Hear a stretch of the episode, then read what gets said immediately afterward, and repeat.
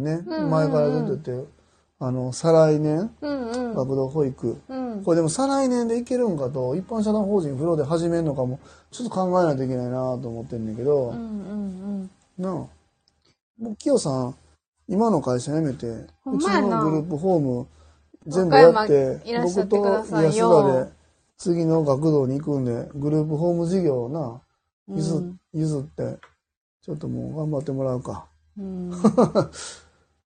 急遽な。そうそう。安田さんも、ここのグループホーム事業から撤退して。撤退するの？そうそう。きよさん一人で。頑張ってもらおうかな。あずあずも読んで。あずあずと、ほんまやな。やってもらおうかな。ほんまや。面白いな、それもな。そうよ。フォローするから。めちゃめちゃするよ。そうよ、あずあずと二人でやってよ。岡山でな。やっぱ一人は厳しい。二人でやってほしいなって思うな。うん、うん、うん。和歌山、いいよ。田舎やけど。うんうんうんうん。でも、ほんまに神戸でも福祉事業やりたいなって言ったから、神戸でやるときはちょっと頼もうか。うん。そうか。そうだよ。これ、なんか音声、なんか BGM なってないような気するけどな。あ、そう、途中からさ、BGM のなんか音声変わったやん。あん時から、あれなのかな。いや、わかんない。今なってないね。なってないような気するけどな。うんうん、まあ、まあいいやいいや。まあそんな感じで、まあ学童のね、目処がもう全くつかないんよな。やっぱりね、ポイントは、やっぱり何の授業やるにしても、人なんよ。人。でもさ、継続できへんかったら意味ないやん。一人にしないでくれよ。だからあずあずとやってくれよ。あずあずとやってよ。なあ、あずあずとここでカフェして。今私想像できたわ。じゃあなんかね、アンザーズおるやんか。なんか、就労支援 B かなで働いてて、なんか、もう今は多分やってらっしゃらないからわからへんけど、カフェみたいなとこで働いてたって言ってたから、フリースペースね、次、あ、きよさんに言っとかない。多分ね、来年ぐらいにね、西本町でやってたエイト復活できそうな気がする。今日言ってたな。そうそう。フリースペース、きよさん覚えてるかな、下のさ。真っ先に神戸のみんなを呼ぶって言ってたよ。そうや。そう。自転車置き場を改装して、今回助成金を降りたんで、あそこにシンクとカウンターつけるって言ってな。でそこにもうカウンターだけのフリースペースにして、窓際になんかこうスクリーンみたいなの置いて、まあ、映像流せるようにするとか。そうそうそう。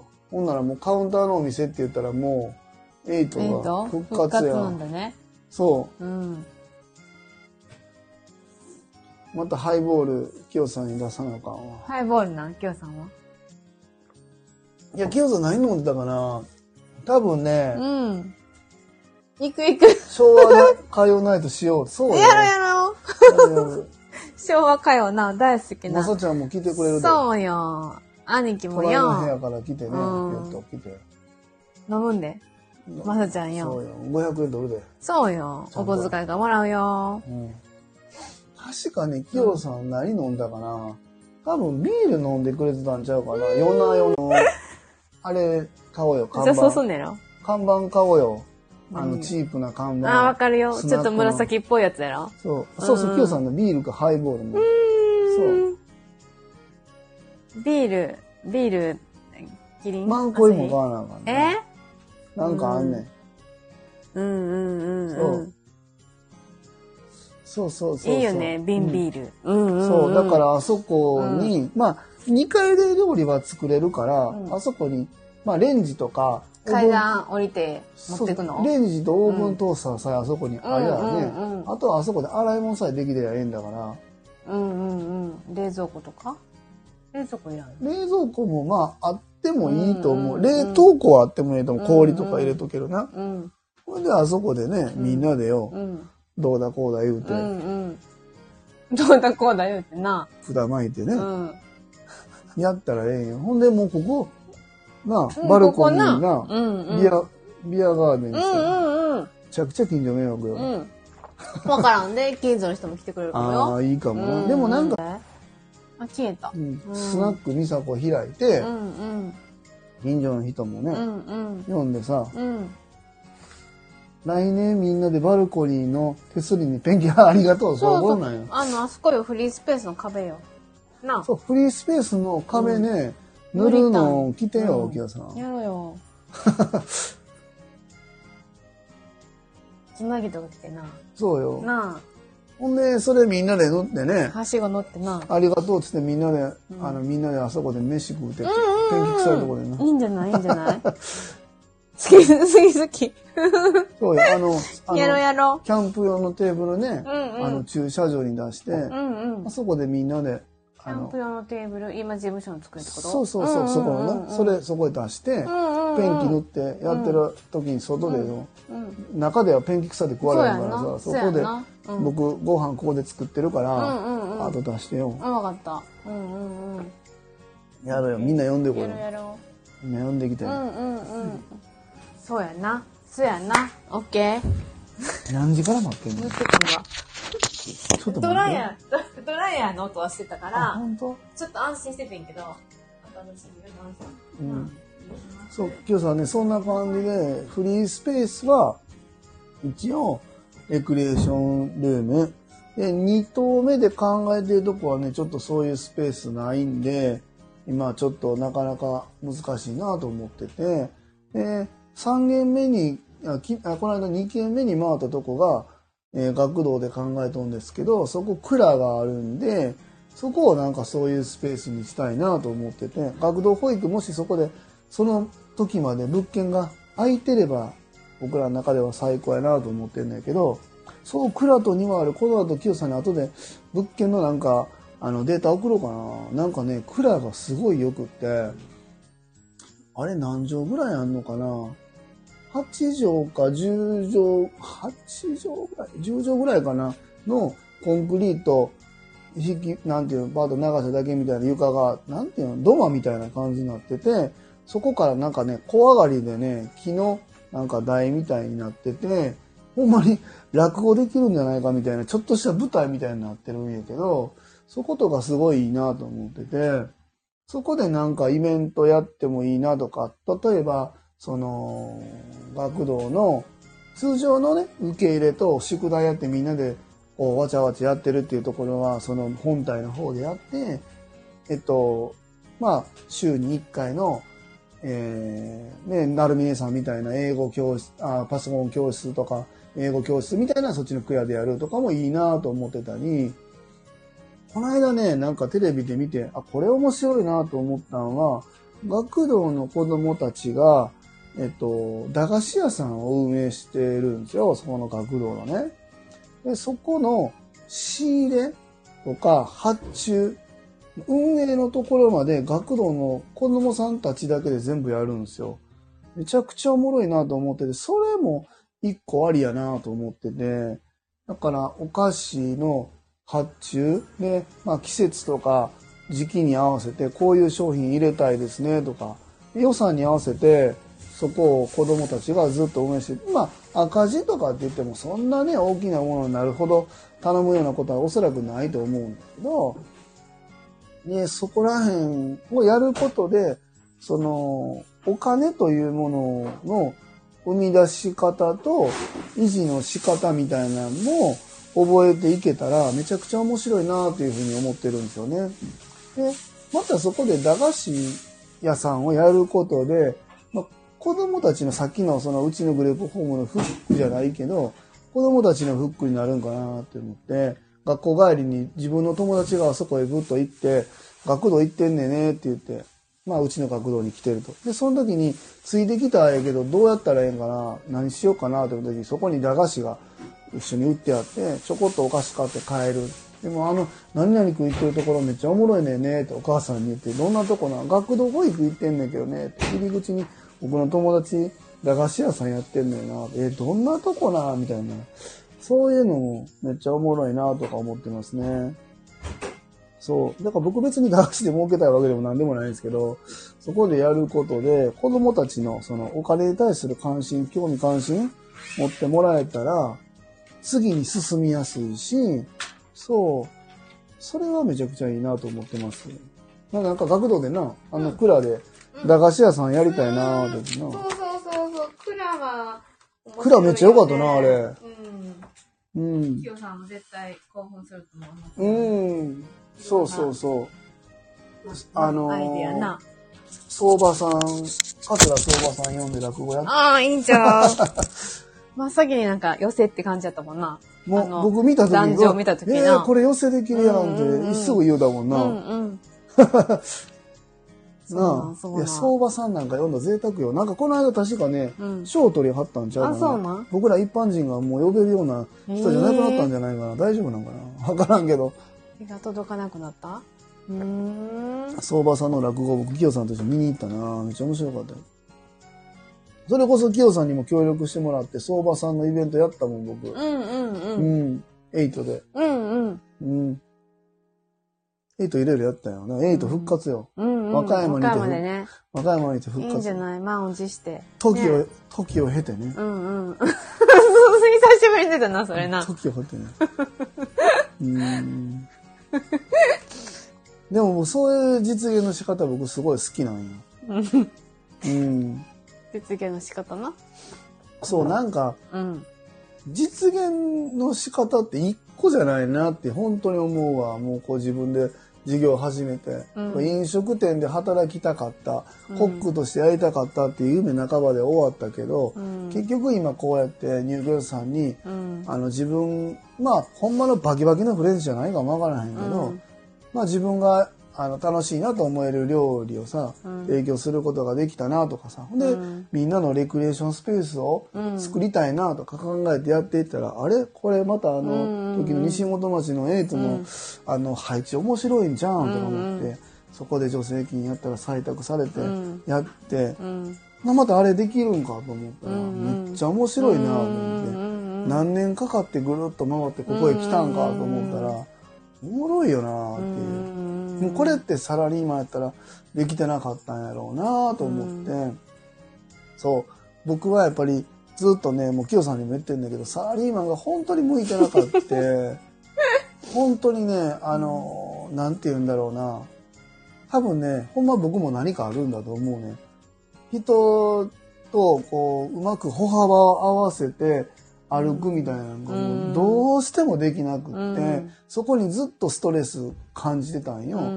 なんか独立する人起業する人ってなんか優秀でどうのこうのって思う人がいるかもわかんなく、けど、なんかねそうじゃなくってなんかね社会に適合できなかった半端もんみたいなのも多分一定数いると思ってて、僕もその中の一人で、そうなんかそこにね、本当に苦しかった時もいっぱいあったよね、サラリーマンの時に。こうしたらいいのになんでこうしないんだろうっていうのとかいっぱいあって、それに対する回答がさ、今日もあったけど、自分の納得いく回答がもらえないまま、やっぱりサラリーマン時代をずっと過ごしてきてたなんか、すごいしんどくて、それがね。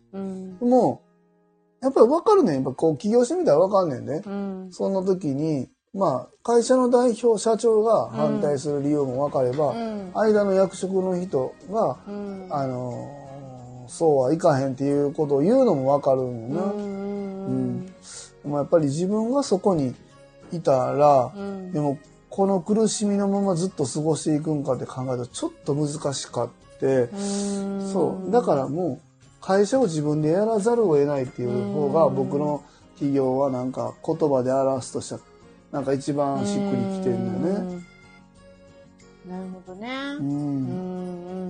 社会に適応できないと自分の肩を持っているってほぼほぼ同じだから自分がどう考えるか自分の肩を持っているなんかね、そうなんやな。確かに似てるんかもわからんな。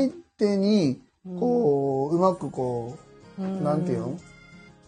そう。そこにそうだよな。そこになんかこう、うまくこう、合わせられなかったんよな。でもそれなんていうの？私は前の職場で1年弱？1年もいてなかったな。4月で。1月に7ヶ月ぐらいしかいてなかったけど、そんなにストレスを感じてた？出たよ。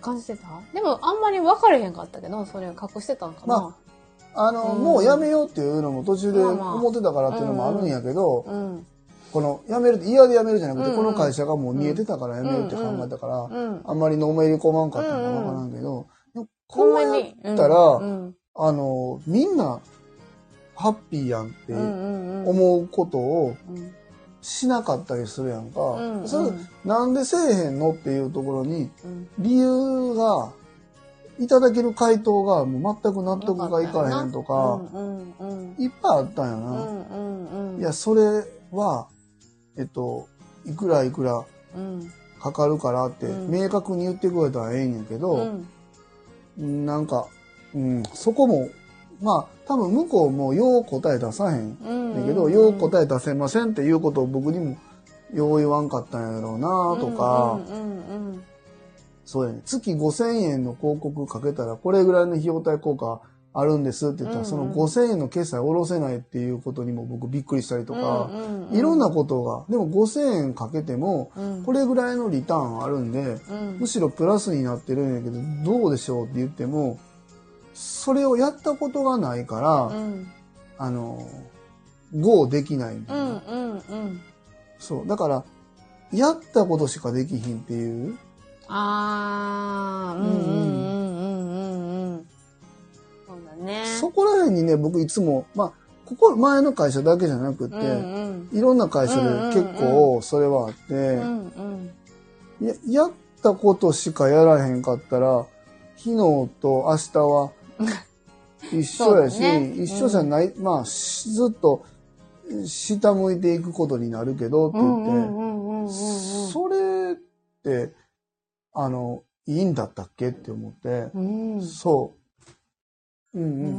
そこら辺が僕の中でずっと納得いかなかったよね、会社員としてやってる時に、なんかそこでも今は自分の理屈で全部やるから、いいも悪いも自分の責任で全部やるの、借金するにしても2号棟3号棟を作るにしようが、学童保育やろうが、そこに対する投資の配分は自分で考えてやるし、ミスったなと思った時に、誰のせいでもない僕のせいやから、そこに対する責任感があるからこそ、今まで以上にこうガッとのめり込むこともできるし、集中することもできるし、なんかなんていうの、気持ちの高ぶりみたいなのもある、なんか会社員の時は、どこまで行ってもこれって僕の仕事じゃないよなって思ってしまうことがいっぱいあって、なんかそこでずっと苦しんでたかも。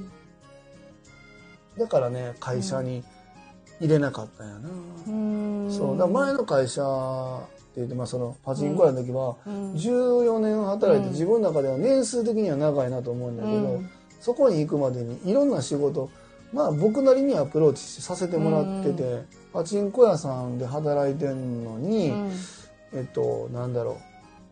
カフェと食堂の、再建というか、絵を頼もうと言われて、パチンコ屋さんの店長が全く今まで手をつけたことがないような、コーヒーとか、食堂、肉や野菜、米やみたいなとこも全部手配して、メニューをもう一回一から全部考えて、原価率出してスタッフを雇って運営していくっていうところまで全部任せてくれたから、まあ店一軒任せもらうみたいなもんだな、それをやったから、またそこから何やろ、延命できて、でもう飽きたなっていう時に神戸に行くことになって、だから今まで1店舗の店長やったんを2店舗同時の店長やってっていうのが次待っててとか、そういうのが次出てきて、また延命できてみたいなのがあって、もうまたでもこれもまた自分の中で終わっていく、そう。本来もうやっぱり辞めるって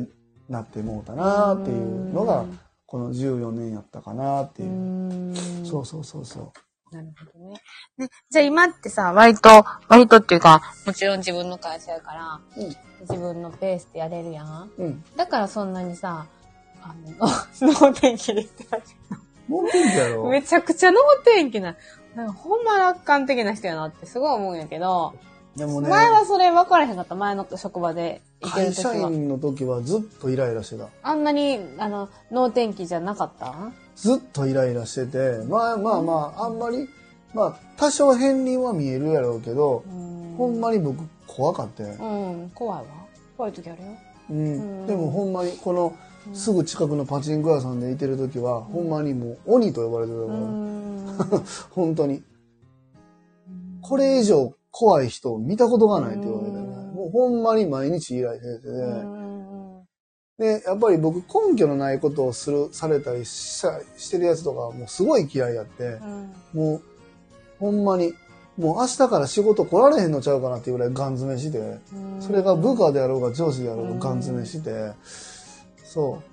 まあよく社長とそれに呼び出されて社長とめちゃくちゃ喧嘩したりとかするんだけど、まあそれでもそこを超えても社長もまあ、ご理解いただいてたんやろな。まだ店長任せてもらってる時期とかもあったんだけど、そう。でもまあ今は、まあそこも超えたっていうのもあるし、まあ会社員じゃなくなって今自分が企業として代表、社長としての立場になった時に、やっぱり自分一人では何もできないということを、まあ、改めて感じてるんやんか、自分一人でできることなんか一つもなくて、まあ、今回のオープンで言った営業もできなかった一人でね、もちろん安田さんのサービス管理責任者って資格も僕持ってないっていうところもある、で当然僕が頑張ってさ、夜勤、毎日やりますって言って、OK なんやったらもしかして初めてやったかやるかもわからんけど、まあ、行政的に、常勤を160時間と、なんとなくこう決まって、なんとなくというか、まあ、決めるんだったらこうしてくださいよっていうのがあって、じゃあ強制的にスタッフさんを入れないと事業としてはやれないっていうことが確定して、今スタッフさんをはじめとしては僕のイメージよ、まあしゃあないから雇うかぐらいのイメージだったんやけど、やってみたらあこれすごいよな、僕一人でできるもんじゃないんやなとかさ、でやっぱ人を入ってもらうことで自分の気持ちのはけ口もまあできる。多分これ毎日この入居者さんと毎日関わって僕多分ほんましんどくなってると思うから、そうそこもなんかあれやな、洗濯やな、行ってきなよって言ったら終わりよ。はい、いってらっしゃい。はい、そうまあそこがあるんちゃうかな。で今後もやっぱり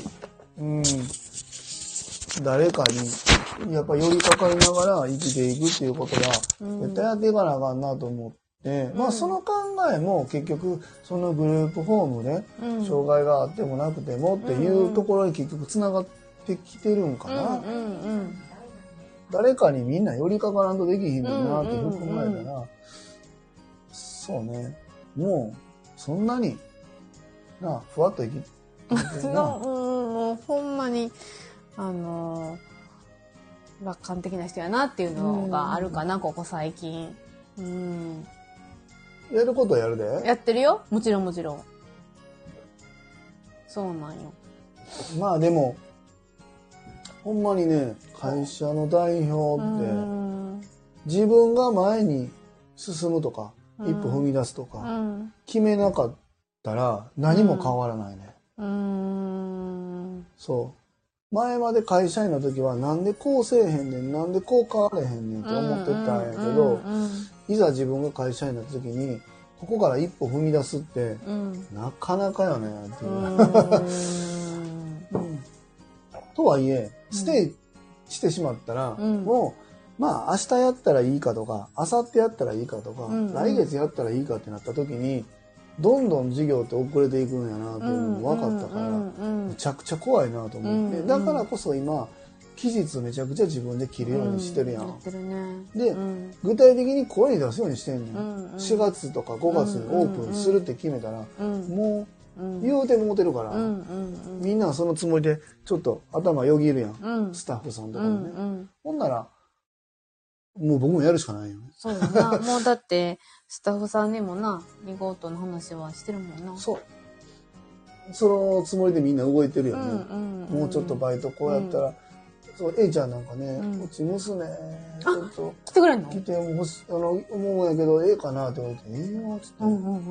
2号棟ができたら、で、初めから、なんか、2人で面接に来てくれたよね。そう。そうやね。そうやね。娘さんも一緒に来はったら、って思ってたんやけど、な、実際、その時はお願いしますって言われたよ。いやいや、こっちこそ、そう、バリバリやってくれそうやん。誰もが寄りかかっていいんだよという社会を作らない。そうだよ。僕なんかもう寄りかかり散らかせんねんから。関口さん、ちょっとこれ分かれへんけど教えてとかさ、中での社長のとこ行って。そうだね。そうやな。言って。妹の社長にもな。助けてとか、そうそう、妹の社長にごめん、もう無理言うけど、ごめん、ちょっと来てくれとかさ、まあそれこそ役所でもさ、まあお堅いとこやけど、すいません、ちょっとここだけ、ごめんなさい、僕、知識不足でわかんないんですけど、いやいや、もう全然、とか。もうそれこそいろんな支援者さんもさ、そうやな。全部、なあ、その代わり、亀井さん、ちょっとここ、お願いできますかとかさ、安田さん、この辺ちょっとフォローしてほしいんだけど、全然やるよみたいな感じで、そやね、結局もうそうな。でもこれはでも僕ら結構ギブはしてるなと思ってて、ギブがない人には多分テイクはないんだ。テイク狙ってギブしてるんじゃないんだけど、その辺はめちゃくちゃあると思うわ、やっぱり。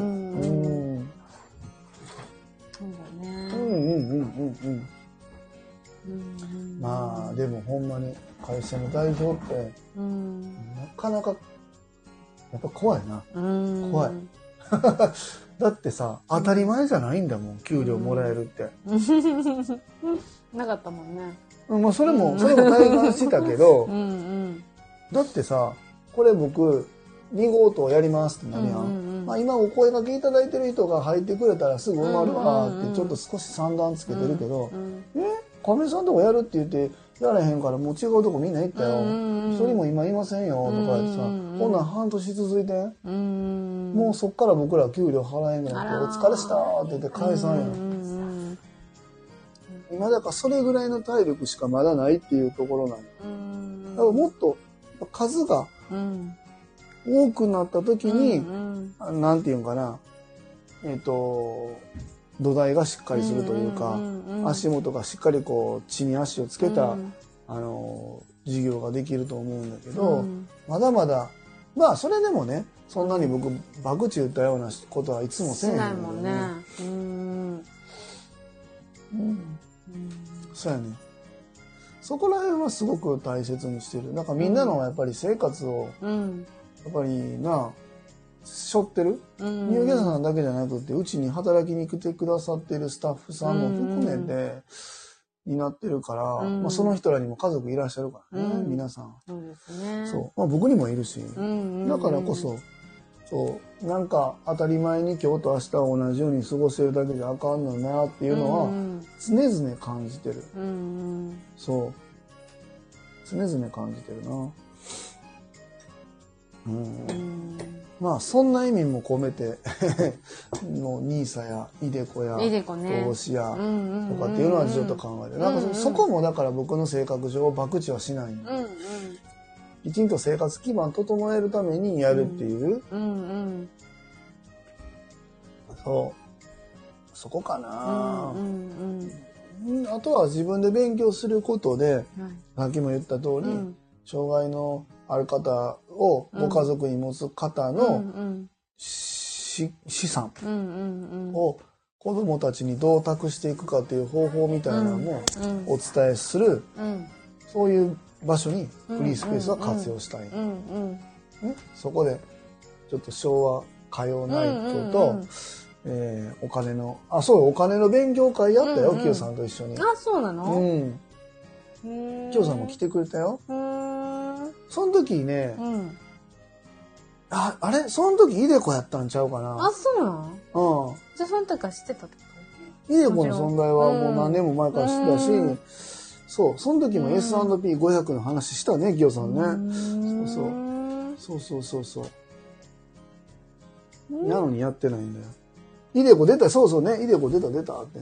じゃあキヨさんやってんのかな、イデコやってるんですか、キヨさん。イデコイデコちゃん聞かないでおこうよ。イデコ出たって言ってんねんから、もう聞かないでおこうよ。イデコなやってるよっていうワードが一言目に出ないんだから。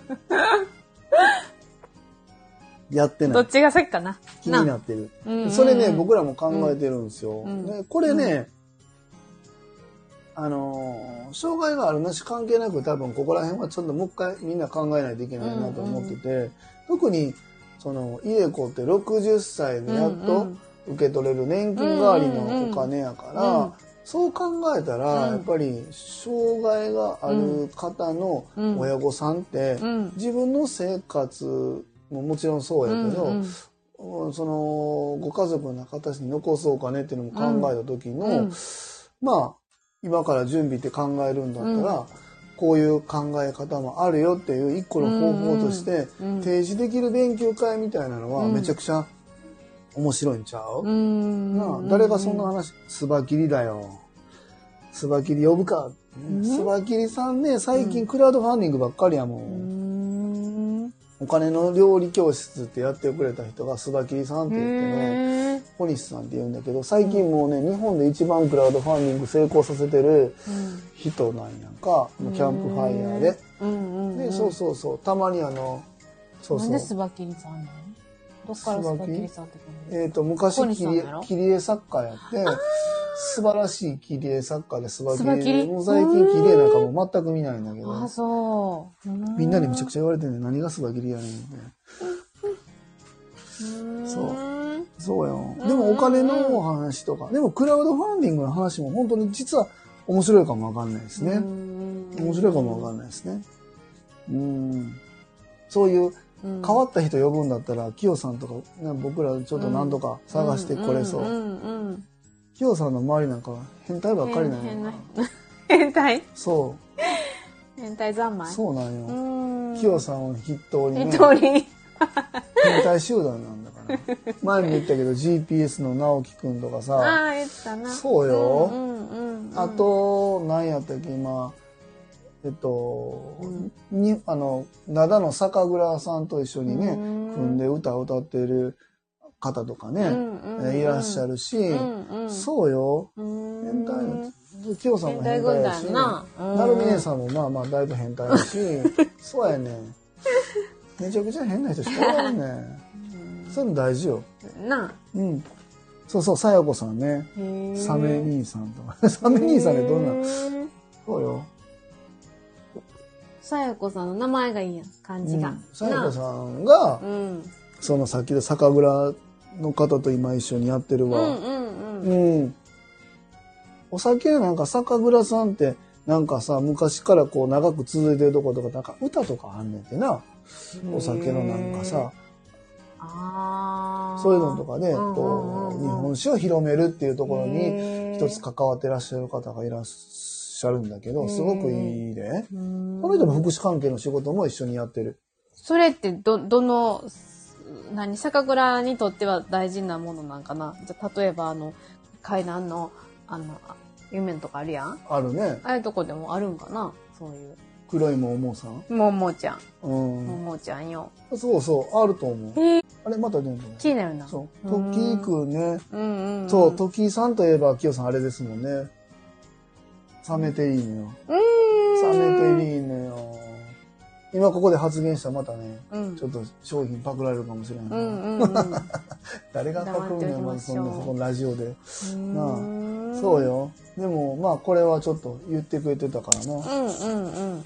そういうのもいろんな形で、なんかこの間さ、そうそう、安田さんともお話したけど、県営市営団地みたいなところが今リノベーションして、また新しいコミュニティが生まれてるみたいになったから、僕だからそういう意味で三日面っていうところに結構ミニマムな地域で自分たちの事業を広げていくっていうことに意味があると思ってね、そうグループホームだけをビャーって横展開していったら、どっかで楽になるとは思うんだけど、そうじゃなくて、君井寺三日面地域でグレープホームします、学童保育します、まあ、例えばもしかしたら分からないけど飲食店しますとか、いろんなことできた時に、三日面は亀井君とこやんなってなったら勝ちやん。勝ちやね。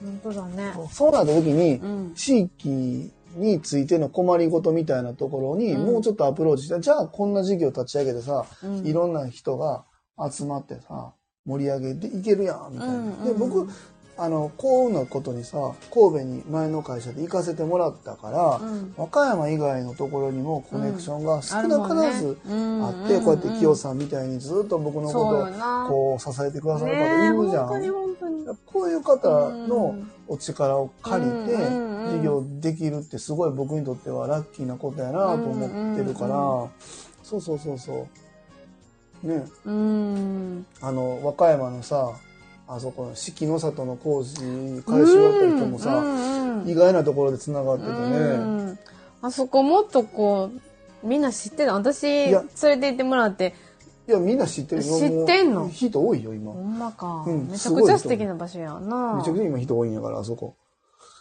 昔この間数年前までさびれにさびれ切った。そうよ、その時代に行ってたからさ、私行動援護。そうなんよ、あんな素敵に車なあ、もう駐車場2つぐらい様変わりしてるなんて。そうなんよ、そうなんよ。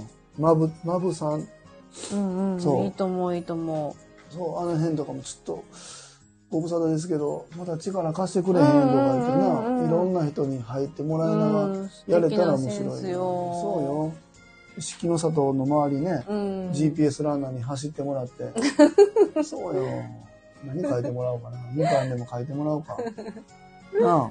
そうやで、そんなこともできんのよ。でもGPS ランナーの直樹くんもまた次どこだっけ、どこの国行くんだったかな、なんか今またやってるよ。そう、すごい頑張ってる。みんなね、多方面で頑張ってらっしゃるわ。そうだね。なんか元気もらえるのよ。長くなったね。もう9時。そうだね。そうだね。はい。そんな感じで、Qさんまたね、あ、そうだ、今月ね、まだ子供たち連れて行くんで。月末？25、6、7か行くんで、また子供たちと遊んでやってください。はい、お願いします。そうよ。そうだね。橋のおっちゃんって言ってな、きよさんのこと。橋？そうそう。ああ、ブリッジな。そう。この橋作ったんきよさんやって思ってるから。五郎のこと、うんこのおっちゃんやな。坂爪五郎。そうよ。まっちゃんよ。うんこのおっちゃん。うんこのおっちゃん。橋のおっちゃん。いろんなおっちゃんおるな。うんこのおっちゃんより橋のおっちゃんの方がええわ。絶対いいよ。そうだよ。そうだね。はい。というところで、今日は終わらせていただきたいと思います。またね、うちのグループホーム、ブルーの三日面、並びに一般社団法人フローのね、近況この辺のライブでお伝えできたらなと思います。はい。では最後までお聞きくださいまして、ありがとうございます。ありがとうございます。ではまた。はい、ありがとう。はいはい。今すごい一つだけ覚えたな。